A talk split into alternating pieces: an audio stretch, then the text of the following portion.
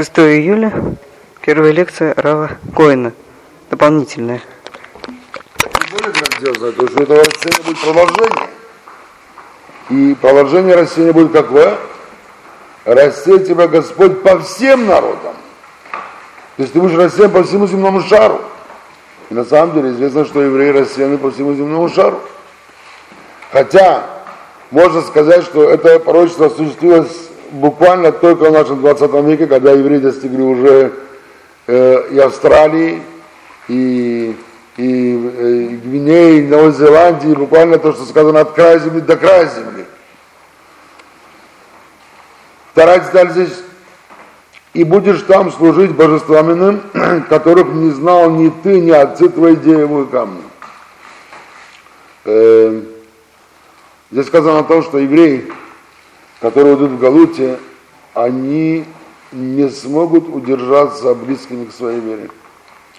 Оставят во многом, во многом свою веру. И эта вера уйдет в основном в два направления. В сторону дерева и в сторону камня. Пусть служить дереву и камню.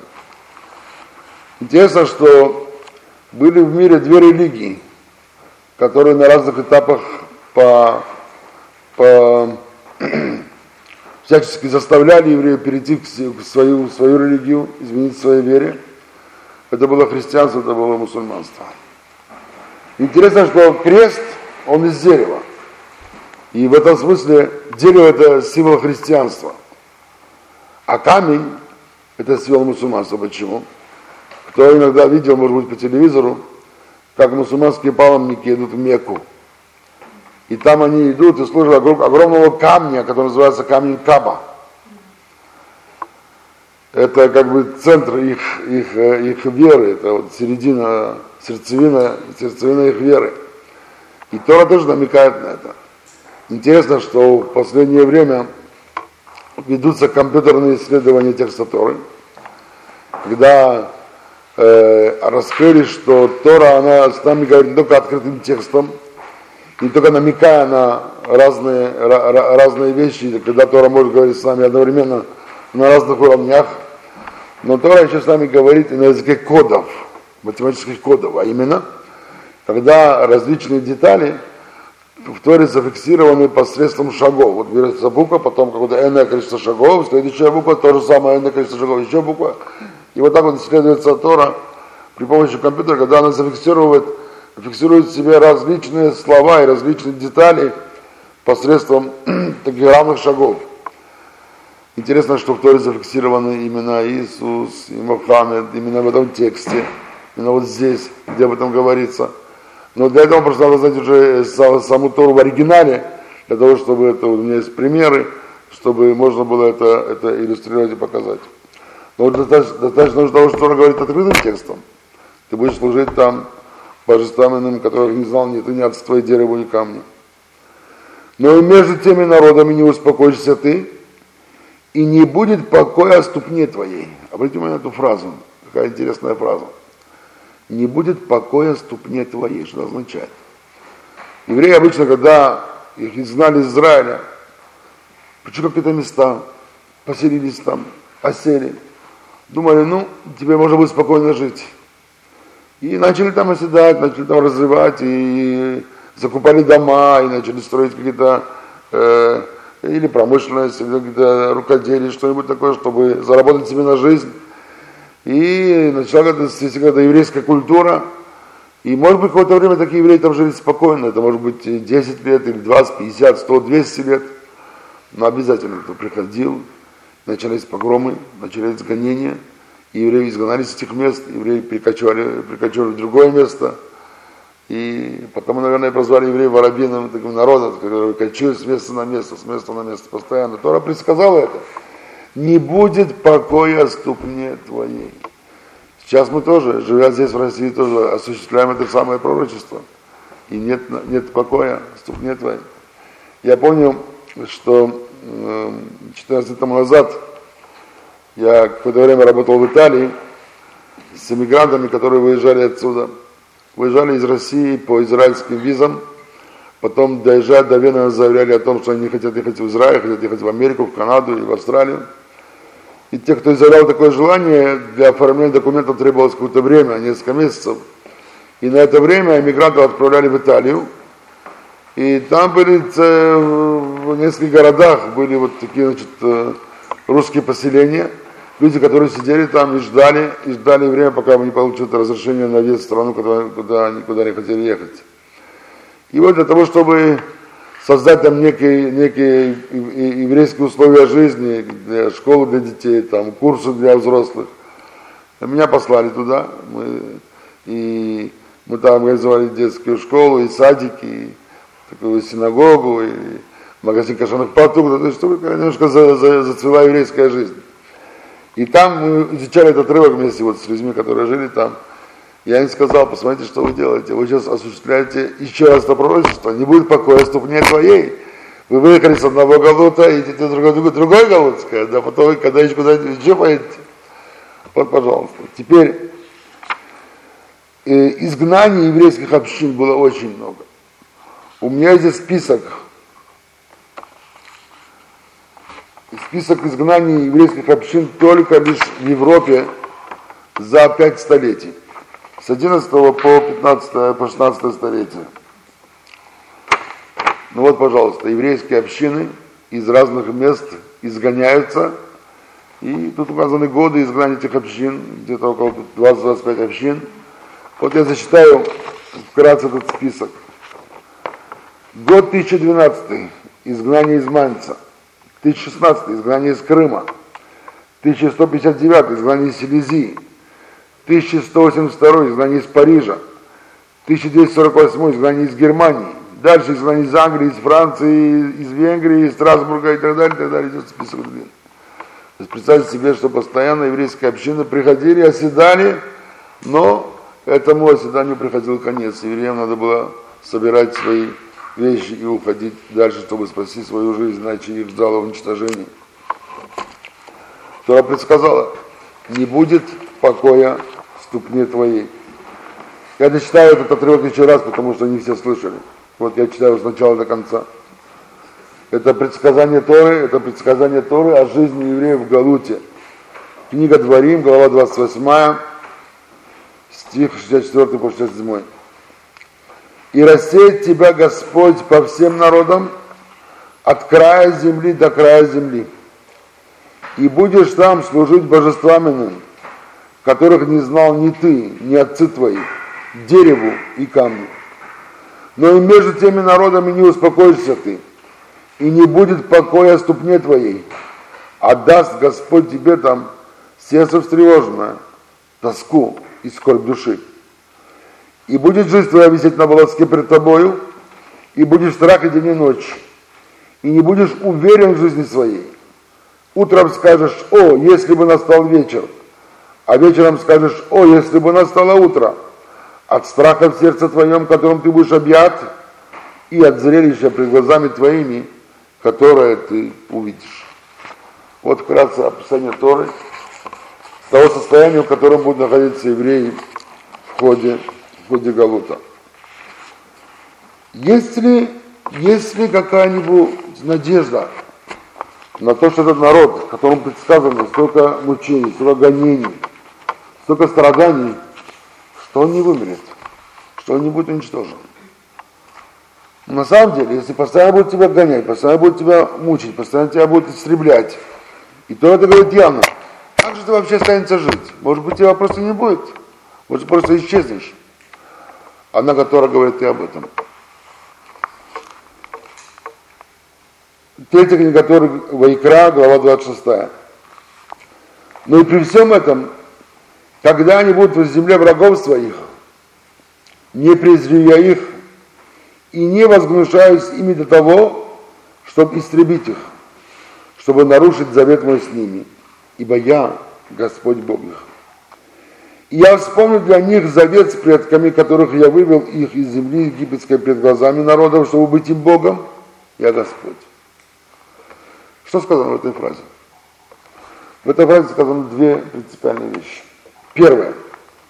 Но и при всем этом, когда они будут в земле врагов своих, то есть евреи, если они будут наказаны изгнанием, как мы уже говорили об этом на предыдущих встречах, их надо будет изгнать землю врагов, и будет, обещ... и будет, и будет исполняться все эти обещания и проклятия, о которых Тора говорит, 98 проклятий мы говорили об этом. И, и если все это исполнится, все равно еврейский народ не перестанет существовать. Но и при всем этом, когда они будут в земле врагов своих, не презрю я их и не возгнушаюсь ими для того, чтобы истребить их.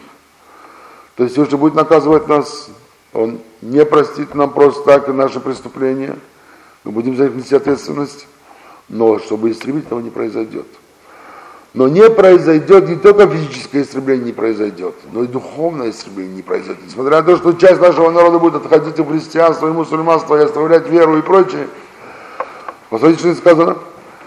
Но не презрю я их и не возглашаюсь ими до того, чтобы истребить их, чтобы нарушить завет мой с ними, ибо я Господь Бог. То есть я не только не истреблю физически, но и не нарушу с ними свой завет. Даже если они нарушат, я с ними не нарушу, так говорит Всевышний. Утром мы упоминали о начале христианства, о том, как вот христиане строят как бы свою концепцию, и что она базируется на том, что евреи согрешили. И поскольку евреи согрешили, то и они нарушили завет с Богом, то и Бог нарушил с ними завет, и тебе вместо Ветхого Завета дал новый завет. Это вот принцип хода мысли христиан. Торе явно сказано, что это не произойдет. Тора говорит, я не нарушу завет мой с ними, черным по белому. Поэтому любой христианин, который может прийти кому-то и сказать, вот, евреи согрешили и все, и это правильно. Но надо знать, что они правы только до полпути. На полпути они сворачивают в сторону. Уходят от Торы. Тора явно говорит, Всевышний не нарушит свой завет с евреями. Э, есть еще предсказание у пророков о том, как еврейский народ останется вечным народом. Пророк Ирмияу, глава 31. Также, как не исчезнут предо мною законы эти, сказал Господь, если законы природы, так и семя Израилева никогда не перестанет быть народом предо мною. Так сказал Господь. Как нельзя измерить высоты небес вверху, и изведать основы земли внизу, так и я не отвергну все семя Израилева за все то, что сделали они, сказал Господь. Да, они сделали много плохого, да, они нарушили, но я никогда не отвергну еврейский народ. Так сказал Господь, так говорит пророк Ишаял. Еврейский народ будет вечным народом. Еще предсказание. То говорит Ирмияу, сейчас, я сейчас предсказание пророка Ишаяу. Я, вот завет мой с ними, сказал Господь. Дух мой, который на тебе, и слова мои, которые вложил я в уста твои, не отступят от уст твоих, и от уст потомков твоих, и от уст потомков потомков твоих, сказал Господь, отныне и вовеки. То есть будешь ты жить отныне и вовеки, и слова Торы от тебя не отступят отныне и вовеки. Ты будешь жить и сохранишь Тору тоже. Это вот тоже уникальная вещь, что еврейский народ не только сохранится сам по себе, но он, даже если многие оставят это учение, но в целом народ сохранит навеки учение Торы. А вечность Торы мы еще позднее скажем несколько слов. А сейчас вот еще одно предсказание пророка Ишаяу. Здесь говорится уже о последней стадии жизни человечества на земле, когда на земле наступит мир – когда человек придет к тому состоянию, что уже весь мир узнает правду этого мира и станет жить правдой этого мира. И главным путеводителем к этой правде будет еврейский народ. Восстань, это 6 60 глава, глава из пророка Ишаяу. Восстань, свети Иерушалаем, ибо пришел свет твой, и слава Господня над тобой воссияла. Ибо вот тьма покроет землю и мрак народы, а над тобой воссияет Господь, и слава Его над тобой явится.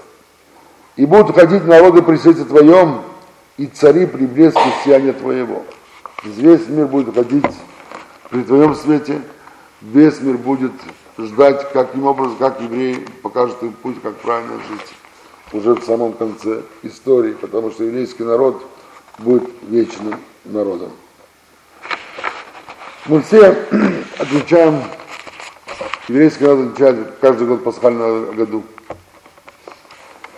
пасхальная года – это э, церемония, которая обычно проводится в кругу семьи. Когда каждая семья, каждый дедушка собирает своих детей, внуков, у кого нет еще внуков, собирает своих детей, и собирается каждая семья. И главная задача в этот день, пасхальный, пасхальный вечер, пасхального году, это чтобы отец сообщил своему сыну, сын мой, знай, кто я такой, знай, откуда я пришел, знай, кто ты такой. И что сейчас, вот на, за этим пасхальным столом, я передаю тебе факел истории. От моего поколения к твоему поколению. Удержи этот факел и передай его дальше.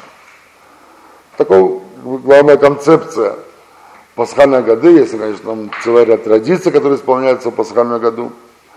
Многие наши евреи э, при сегодняшнем положении вещей не отмечают у себя дома пасхальный году, потому что просто не знают, как это делать. И обычно устраиваются в общинах э, вечера пасхальной годы, многие туда. Это хорошо только для того, чтобы научиться, как делать э, седер пасхальный. На самом деле, идеальный седер это дома когда ты собираешь свою семью, у тебя твои дети, внуки, и ты, еврейский мужчина или еврейская женщина, рассказываешь своим знаете, кто мы такие, знаете, откуда мы вышли и откуда мы происходим. И в Пасхальной годе говорится о том, что как фараон хотел уничтожить, и слава Богу, не сумел это сделать. И он не сумел это сделать почему? Потому что был завет Бога, с нашими правцами о том, что Он будет нас хранить всегда. Вот есть такая фраза, э, даже на которой сочинена песня. Э, в иврите это звучит так. והיא שעמדה לאבותינו ולנו, שלא אחד בלבד עמד עלינו לכלותנו, אלא שבכל דור ודור עומדים עלינו לכלותנו, Вякадош Баруху Мацелену Миядам. В русском переводе это звучит так. Именно он, союз, был защитой для наших отцов и для нас. Ибо ни один восставал на нас, чтобы погубить нас. В каждом поколении восстает на нас, чтобы, погуб... чтобы истребить нас. Но Всесвятой, благословен Он, спасает нас от руки их. В каждом поколении есть где хотят уничтожить евреев. Один раз это в одном месте, другой раз в другом месте. Если какое, в каком-то месте евреи живут спокойно, то в другом месте будете уверены, евреи сейчас живут под страхом смерти. Так на протяжении всей истории. Если 50 лет назад под страхом уничтожения находились евреи Европы во времена катастрофы, то сегодня самое опасное место для евреев, как ни странно, это Израиль. Факт, мы это все знаем. Но всегда, всегда есть место и всегда есть евреи, которые находятся под страхом смерти. Нет такого периода с тех пор, как мы стали народом, как мы заслужили изгнание, точнее говоря, потому что, безусловно, живя в Израиле, у нас были и периоды затишья, и периоды мыра, сегодня об этом, мы об этом говорили. Но с тех пор, как мы ушли в изгнание и заслужили это изгнание своими поступками, то каждое, в каждом поколении есть кто хочет нас уничтожить. У меня здесь, помимо списка изгнаний, есть также и список проявлений антисемитизма за только 13 век в Европе. Этот список выглядит вот так. Посмотрите, пожалуйста. Только 13 век и только в Европе. Я зачитаю некоторые абзацы из этого списка, некоторые перечень. Год 1209. Крестовый поход во Франции, уничтожение общин в Безье. 1212 год, погром и резня в Торедо. 1215 год, антиеврейское законодательство во всех христианских странах евреев обязывает носить позорный знак. Им запрещено занимать государственные должности, они должны платить церковные налоги. 1227 год. Кровавый навет в Макельбурге и Бреслау. Через 4 года. Погромы и принудительное крещение евреев в Лионском королевстве. 1235 год. Кровавые наветы в Бадене, Бишопсхайме, Фульде. 1236 это все в Германии. 1236 год. Уничтожение общин в Анжу, Фаэта, Бордо, это Франция. Более трех тысяч человек варварски убиты, сотни принуждены креститься. 1239 год. Конфискация Талмуда. Через три года 24 воза книг были сожжены в Париже. 1240 год. Арестованы евреи Австрии, их имущество конфисковано. Многие из тех, кто не согласился креститься, сожжены или изгнаны из страны. Через год начинается снова кровавое наветы в Бресло, Бресло обвинение в осквернении гостей. Чуть позже кровавый навет в Линкольне приводит к убийству сотен евреев. Дальше будут тысячи убиты. Кровавые наветы в Англии, Неаполе, в Турине, резня и изгнание. Год 1264. Тысячи немецких евреев, уничтоженные евреям Вены, приказано носить на голове остроконечный колпак с рогами, в дополнение к позорному знаку, предписанному 50 лет назад. Женщина предписывается ношение шарфа с двумя голубыми лентами. 1267 год, кровавые наветы в Баден, множество евреев погибло. Представьте себе, что это такое, да? То есть, ну то, что евреи носили там э, желтый маген Давид, это мы уже привыкли к этому, мы уже знаем это во время Второй мировой войны. Тут было нечто более, более страшное. Евреи должны были носить, я видел э, рисунки эти. То есть там должна была шапка такая остроконечная, и там были два рога. Еврейский мужчина не имел права выходить на улицу без рога. Как можно было жить так? Иначе ты не можешь выйти на улицу. Ну ладно, скажем, женщины, может, может быть, голубые ленты. Ну, я не знаю, как это выражало какое-то унижение евреев. Я просто не знаю этого. Но, видимо, сам факт, что ты обязан это носить, если тебя другую увидят без этого, то тут же накажут, то это тяжело представить, как вообще наши правоцы могли жить в таких условиях. Год 1270. Обвинение в изготовлении фальшивых монет в Англии. Все евреи Англии были посажены в тюрьмы, сотни повешены. 1276 год. Изгнание евреев в Баварии. 1279 в Венгрии и в Польше евреям запрещается занимать государственные должности, их обязывают носить красный позорный знак на одежде. Через год заключены в тюрьмы все евреи Кастилии, их имущество разграблено.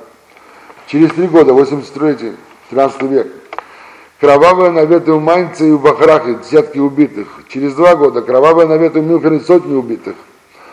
Год 1286, кровавые наветы в Вофорде, десятки погибли при погромах. 1287 год, кровавые наветы в Бонне и в Труа. Все евреи Англии арестованы и отпущены после выплаты огромного выкупа.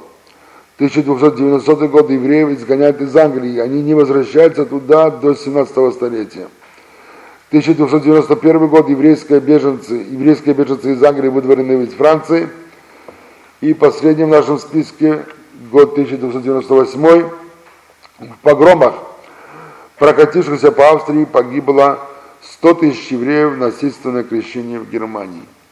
Друзья, это только 13 век. Это не, не учитывается то, что было до того, то, что было после этого. Просто волосы дыбом встают, что нам пришлось пережить. И Тора предсказала, не будет покоя ступни твоей, будешь в страхе день и ночь, и будет твоя висеть на волоске пред тобою от зрелища, которое ты увидишь, от страха в твоем сердце, которого ты будешь объят. Численность евреев в мире в разные периоды казалось по-разному. Если, согласно источникам, в тысячном году до новой эры было около миллиона евреев, которые проживали в Израиль, то войны, которые прошли после этого и, и разрушение первого храма, изгнание Вавилон, то уже в пятом веке уже было всего лишь полмиллиона евреев в мире.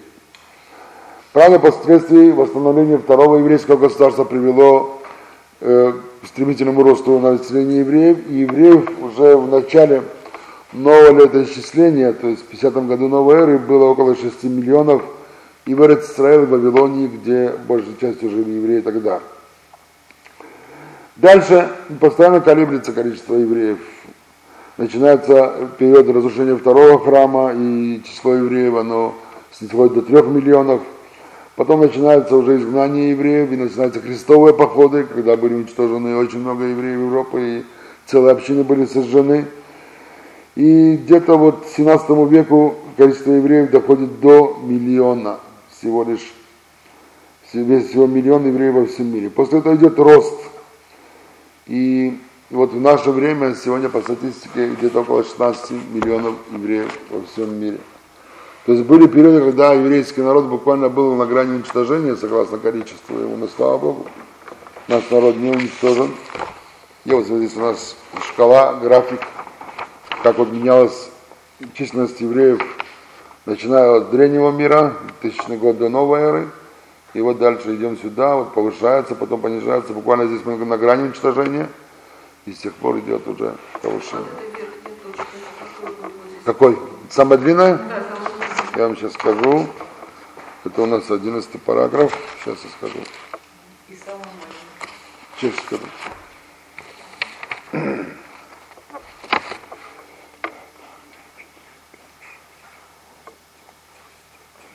Это 1940 год. Накануне перед Второй мировой войной. Да. Перед Второй мировой войной. А вот самая маленькая, это у нас, это период разрушения первого храма. 500 миллионов. 500 тысяч, простите. Этот феномен живучести еврейского народа. Не только народа, но народ, который сохранил свою культуру, сохранил свою религию, вызывал изумление многих пытливых, умов человечества. И многие видные люди писали об еврейском народе. Писали и изумлялись этому феномену. Я хочу вам зачитать несколько таких цитат, где вот высказывается это, э, это изумление. Историк Гловер писал, писал так – нет народа на всем Востоке, чья история была бы столь странной, как история евреев. Странно и то, что иудейская религия продолжает существовать, в то время как религии других древних народов до христианской эпохи исчезли. Невероятно странно и то, что религии, существующие сегодня в мире, построены на идеях, заимствованных у евреев. Вопрос не в том, что произошло, вопрос в том, как это могло произойти. Почему этот народ продолжает существовать? Почему жив иудаизм? Нет у нас ответов на эти вопросы. Здесь проявляется еврейская индивидуальность. Интересно, что он говорит, что нет ответа на эти вопросы. Ну, наверняка он изучал Тору, потому что кто изучает Тору, у него есть ответ на эти вопросы. Он знает, почему евреи страдают, и он знает, почему евреи продолжают жить. Но Гловеру нельзя этого, этого обвинять. Э, это цитату я зачитаю чуть попозже, а сейчас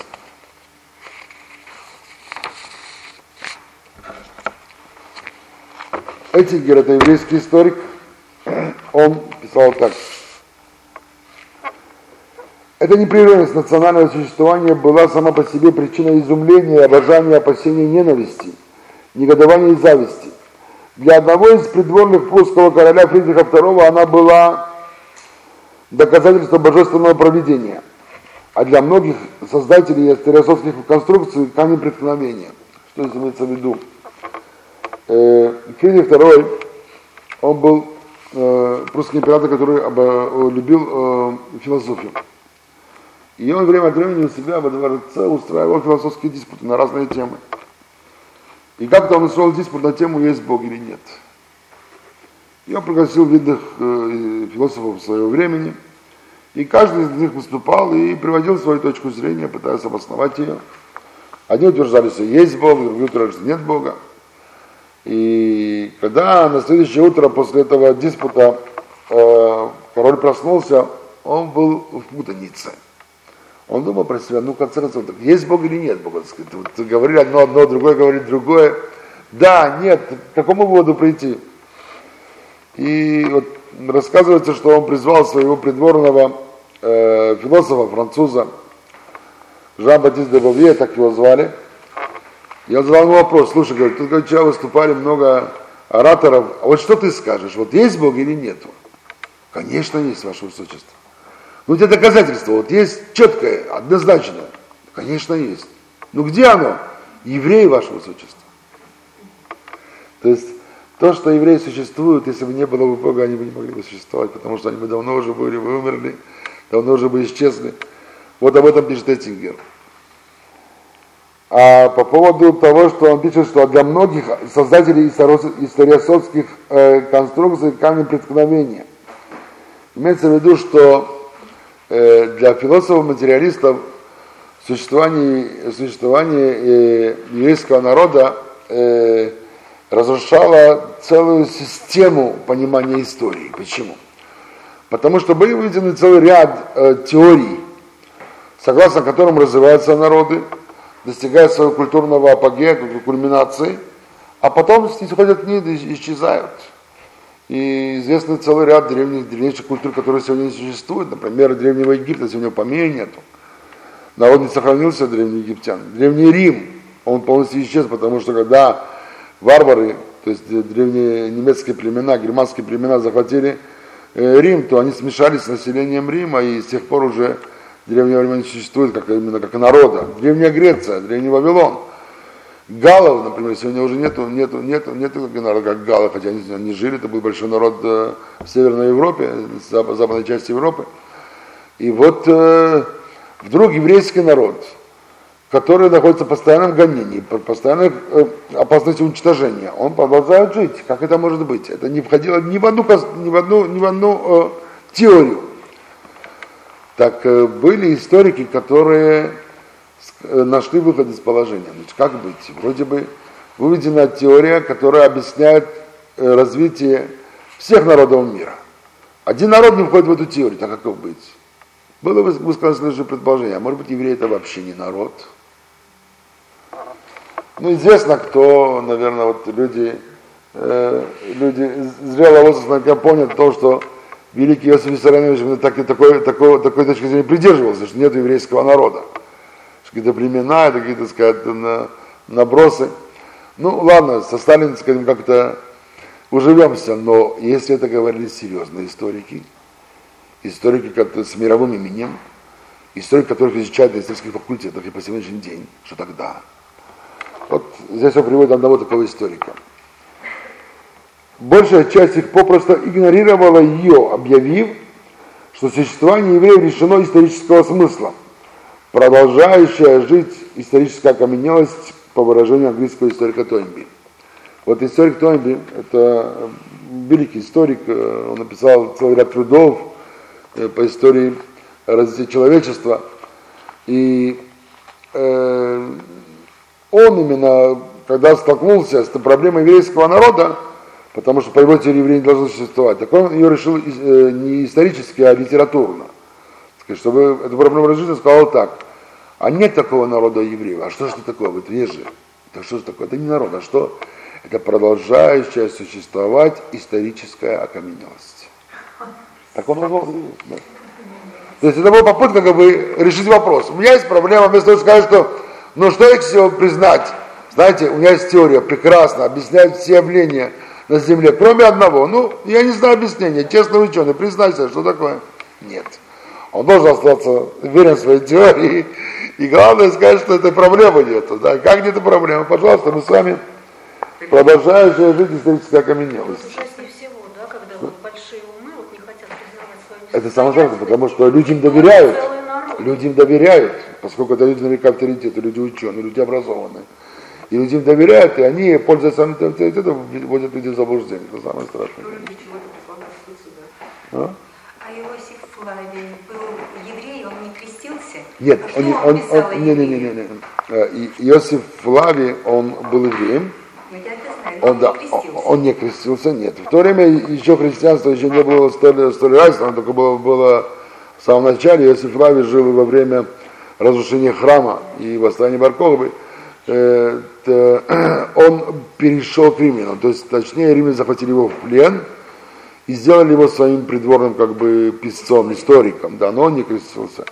Он, с одной стороны, он был остался верным иудаизму, Флавий, но в то же время он, поскольку был казенным, как бы, писцом, он немножко вынужден был подделать кое-какие реалии исторической правды. Он писал о евреях, что ли? А, конечно, у него есть целая книга написана о евреях, безусловно много, и даже русские переводы трудов Флавия, и продаются здесь, в Москве, я даже покупал здесь в свое время.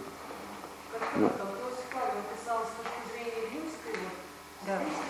Смотрите, я вам скажу так. Э, он описывал во многом правду историческую, но там, где эта правда, она высказывала, показывала в нехорошем свете римлян, он должен был ее подделать. Ну, сегодня в России, сказать, такие вещи, они пользуются таким приемом налево и направо, переделать историю почти через каждые 10 лет, да.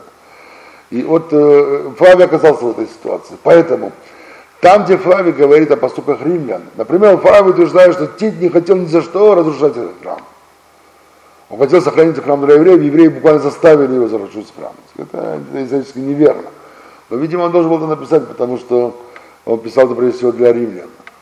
Ну, все-таки он историк, безусловно, он серьезный историк, и мы во многом полагаемся на Флавия, но мы знаем, там, где история чинит римлян, Флавий обычно приукрашивает, и там мы осторожны с Флавием. Поэтому наше отношение к нему, оно селективно. Хорошо? Большая часть их попросту игнорировала и объявив, что существование евреев лишено исторического смысла, продолжающая жить окаменелость по выражению английского историка Томби, по-видимому, в соответствии с известным методом, по которому следует считать несуществующими факты, не вмещающиеся в рамки какой-либо системы теоретических предпосылок. А некоторые догматические начетчики, установившие так называемые признаки определения нации, дошли в своем схоластическом крючкотворстве до полного абсурда отрицания существования в древнейшем мире исторической нации, доказавшей исключительную жизнеспособность. Что, это, что имеется в виду здесь? Значит, что такое признаки объединения нации? Есть такие признаки. Есть признаки объединения нации, это общность людей. Мы как-то, кажется, говорили на одном из наших предыдущих семинаров об этом, вкратце я сейчас напомню. Э, признак объединения нации стоит так. Это общность людей, имеющих общее происхождение, проживающих на одной территории, э, говорящих на одном языке, имеющих общую историю, культуру и быт. Есть человек, который говорит религию. Это не всегда верно.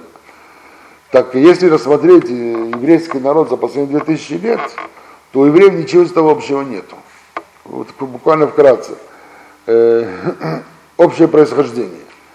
Известно, что евреи, они могут быть люди не только те, которые происходят от Авраама, Ицхака, Якова, но происходят также и от неевреев, родившись от неевреев, если они пришли в иудаизм. Поэтому общее происхождение евреев не определяет как народ. Вот Э, мы будем сегодня, мы уже говорили о царе Давиде, который произошел от Рути Моавитянки. Я был царем еврейского, не просто сказать, рядовым евреем, царем. Было еще много выдающихся личностей, которые были ведущими личностями нашего народа и происходившие от неевреев. Раби Акива известный, то, тоже был нееврейского происхождения. И вот э, э, э, общая территория – Евреи не проживают на одной территории, большинство евреев живут вне Израиля, даже сегодня, когда уже есть государство Израиль. Я уже не говорю о том, что последние 2000 лет евреи вообще, вообще не жили в Израиле, за исключением отдельных э, периодов очень коротких. Общий язык. Сколько евреев говорит на иврите сегодня? Те, которые живут в Израиле, еще может быть миллион евреев во всем мире. А если 16 миллионов, которые сегодня есть в мире, если только 6 миллионов говорят на иврите, то 10 миллионов вообще не знают иврита. Пожалуйста, язык тоже не, объединяет. История, у евреев нет общей истории, у каждой общины есть своя история. То, что мы сказали, сегодня одна община процветает, другую режут. Сегодня эта община спокойно живется, другая, наоборот, ее притесняют и уничтожают. Нет общей истории. Есть история разных общин. Из-за этого, поскольку все народы мира, они подходят под это определение, еврейский народ не подходит под это определение, то поэтому утверждают, что нет такого народа. Да? Можно вопрос? Да, конечно матери, отца и Давид, у него мать не еврейка. Нет. Почему он еврейский царь? Нет, нет, нет. Э, у царя Давида мать была еврейкой.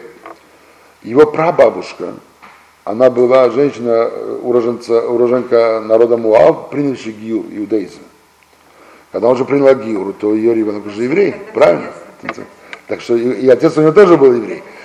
Но его прабабушка, она была не еврейка, мать она была еврейка.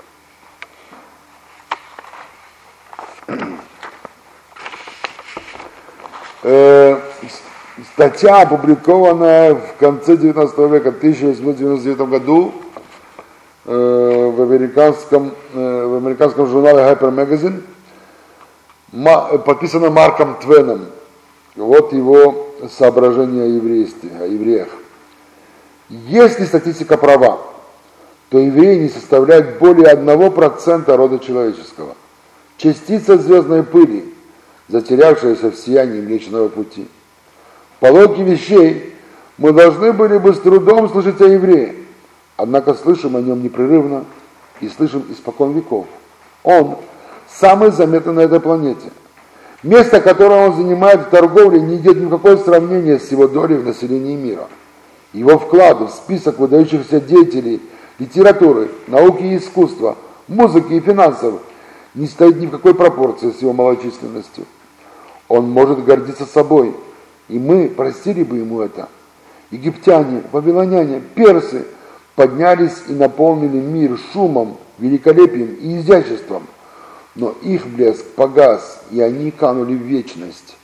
Греки и римляне пошли по их стопам, вызвали большой шум и исчезли. Появлялись другие народы, и какое-то время они несли свой факел высоко над головой. Но он сгорал в своем же огне, и теперь они сидят в тени или исчезли совсем. Еврей видел всех, победил всех, и сейчас он такой же, каким был всегда. Он не показывает ни признаков заката, ни старческого бессилия. Его таланты не поблекли, его бодрость не изменила ему. Все смертны в этом мире, кроме евреев. Все исчезают, кроме евреев. В чем секрет его вечности? Вот так говорит Марк Твен. Достоевский тоже писал о евреях. У меня есть цитата Достоевского, он пишет так. Приписывать статус инстату, то есть э, понятие самосохранения, одним лишь гонением. Некоторые пытались объяснить, что евреи сохранились потому, что их постоянно гнали, и они сжимались в себе. Так сколько можно было сжиматься в себе и сохранять себя? Другие народы уничтожали, почему только евреи так сохранялись. Это то, что говорит Достоевский. Нельзя можно сказать, что евреи самосохранились только потому, что их постоянно гнали. Приписывать статус инстату одним лишь гонением и чувство самосохранения недостаточно. Да и не хватило бы упорства в самосохранении на 40 веков. Надоело бы и сохранять себя такой срок. И сильнейшие цивилизации в мире не достигали и до половины 40 веков и теряли политическую силу и племенной облик. Тут не одно самосохранение стоит главной причиной, а некая идея, движущая и влекущая, нечто такое мировое и глубокое, о чем, может быть, человечество еще не в силах произнести своего последнего слова красиво сказано Достоевским. Он тоже видит, что у евреев что-то такое таинственное. Правда, видимо, он тоже не смог рассказать эту тайну. Лев Николаевич Толстой подошел ближе всего к этой разгадке. Видимо, поскольку он был человеком религиозным, религиозным христианином, он ближе остальных авторов, которые мы читали, знает тайну еврейского народа. Вот что он писал о евреях. Еврей – символ вечности. Он которого ни резни, ни пытки не смогли уничтожить. Ни огонь, ни меч Инквизиции не смогли стереть с лица земли. Он, который первым возвестил слова Господа, он, который так долго хранил пророчество и передал его всему остальному человечеству, такой народ не может исчезнуть. Еврей вечен, он олицетворение вечности. Еще один известный русский писатель Куприн – в рассказе «Жидовка». Удивительный, непостижимый еврейский народ. Что ему суждено испытать дальше? Сквозь десятки столетий прошел он, ни с кем не смешиваясь, брезгливо обособляясь от всех наций, тая в своем сердце вековую скорбь и вековой пламень. Пестрая, огромная жизнь Рима, Греции и Египта давным-давно сделалась достоянием музейных коллекций – стало историческим бредом, далекой сказкой, а этот таинственный народ, бывший уже патриархом в одни их младенчества, не только существует, но сохранил повсюду свой крепкий, горячий южный тип, сохранил всюду свою веру, полную великих надежд и мелочных обрядов, сохранил священный язык своих вдохновенных божественных книг. Нигде не осталось следа от его загадочных врагов, от всех этих филистимлян, амаликитян, муавитян и других полумифических народов. А он, гибкий и бессмертный, все еще живет, точно выполняя что-то сверхъестественное предопределение. Красиво написал Куприн, ничего не скажешь, да? Но вот сейчас я вот теперь напоследок, так вот видели еврейский народ нееврейские мыслители. Загадка, какое-то чудо неразгаданное, Кто-то ближе подошел к раз, как кто-то остался далеко. Но вот как видит это, это явление, этот феномен сохранения при всех гонениях, уничтожениях еврейского народа в течение от двух тысяч лет с. Когда видим на еврейский мудрец. Рабиаков Эмден жил в 16 столетии в Голландии. Он комментатор Талмуда, автор многих трудов по еврейской, еврейским наукам. Посмотрите, как он пишет о еврейском феномене. Сколько преследовали нас, но не смогли уничтожить. Все же великие народы древности исчезли. Не осталось даже воспоминаний от них, а, воспоминаний о них. А мы, прилепившиеся к Господу Богу нашему, живы по сей день. Что ответит на это философ? Случайно ли все это? Задумываясь о чудесах этих, я вижу, что они превзошли все чудеса, что явил Всевышний отцам нашим в Египте, в пустыне и земле Израиля. Чем дольше длится наше изгнание, тем более явным становится чудо. Он хочет сказать, что в Торе описываются великие чудеса, которые наш народ испытал при выходе из Египта. Эти казни египетские, море. 40 лет спускалась мана с неба, и каждый день евреи ели эту ману. Это явные чудеса, величайшие чудеса. Потом евреи жили в земле Израиля, там тоже постоянно происходили чудеса. Но самое великое чудо из всех чудес, это как народ, наш народ сохраняется при всех этих гонениях, этих пытаниях, этих погромах, уничтожениях эти 2000 лет. И он кончает это следующей фразой. Чем дольше длится наше изгнание, тем более явным становится чудо.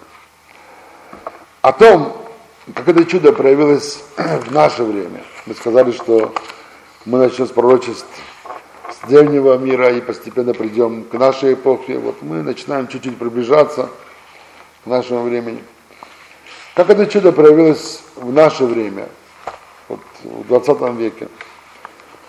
Я хочу рассказать о том, каким образом смогли евреи выстоять в государстве Израиль в Первой войне. А Первая война, она началась там на следующий день после объявления государства, в 1948 году. Кто знаком немножко с историей современного Израиля – знаешь, что эта война называется война за освобождение. Израиль оказался вот в таком положении. Посмотрите.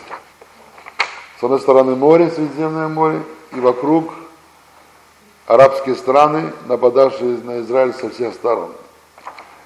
Теперь даже крепкое государство, сильное, которое уже много там столетий стоит, выдержать такой натиск не способно. Государство Израиль. Только, только, только, только образовавшееся. Только-только сформированное. Притом из кого оно образовалось государство Израиль?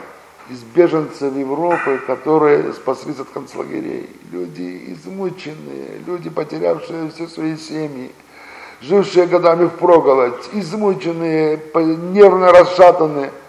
Они должны были защищать против регулярных армий шести стран арабов. Вот кто немножко знаком с культурой Израиля, наверняка знает, что Израиль это светское государство. И большая часть прессы, она светская. И часто даже антирелигиозная.